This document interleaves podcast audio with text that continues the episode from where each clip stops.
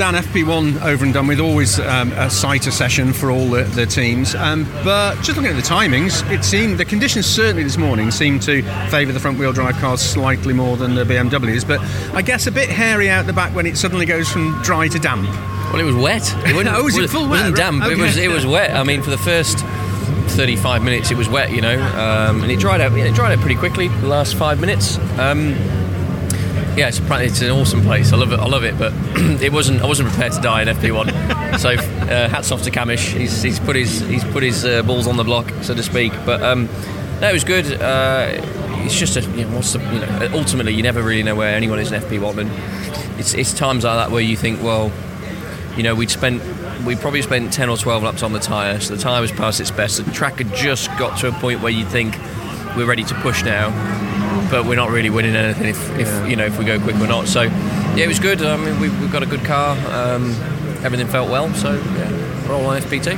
Got a decent bit of history here because, of course, you started on the uh, on the front row here, and not mm. not so very long ago. So that's a that's a good omen, isn't it? That was on the apart Indy the circuit. Start, oh yeah, but yeah. apart from the start, of course, yeah, we're not going to mention. No, that, I knew you'd bring that up. um, I told you it's Matt Neal's fault. He told me to drive it like a road car, so I literally did. Um, I made quicker getaways from Sainsbury's. Uh, no, it was um, yeah. I mean, you know, we we were quick here last year. I think really we, we should have been on pole, but right at the end of our lap we got hindered a bit um, in quali for the G P last year, so I think we started P four.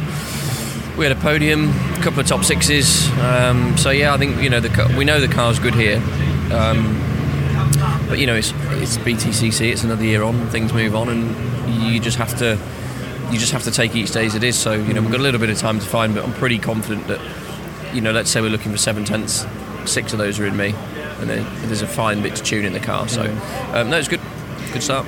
A, a very different kettle of fish here on the G P circuit, of course, to, to the Indy circuit. Strategy is different, and that's going to make an interesting way it plays out for those who are, uh, are fighting for that title. But then the, the other group, you're in that group, looking for points, looking to end the season well. There's got to be some sensible driving this weekend, hasn't there, for everybody's good? Yeah, I think so. I mean, you know, you don't want to be the guy that causes a massive drama in the championship fight because you just look like a bit of a pillock. Um, but equally, you know, I've not had a win this year. I want to win, so I'm not going to pull over and let people pass if I'm in that position. So, you know, the points are irrelevant now. I think we're P twelve in the championship, so if, even if I won all three races and got fastest lap, I'm going to end up P ten.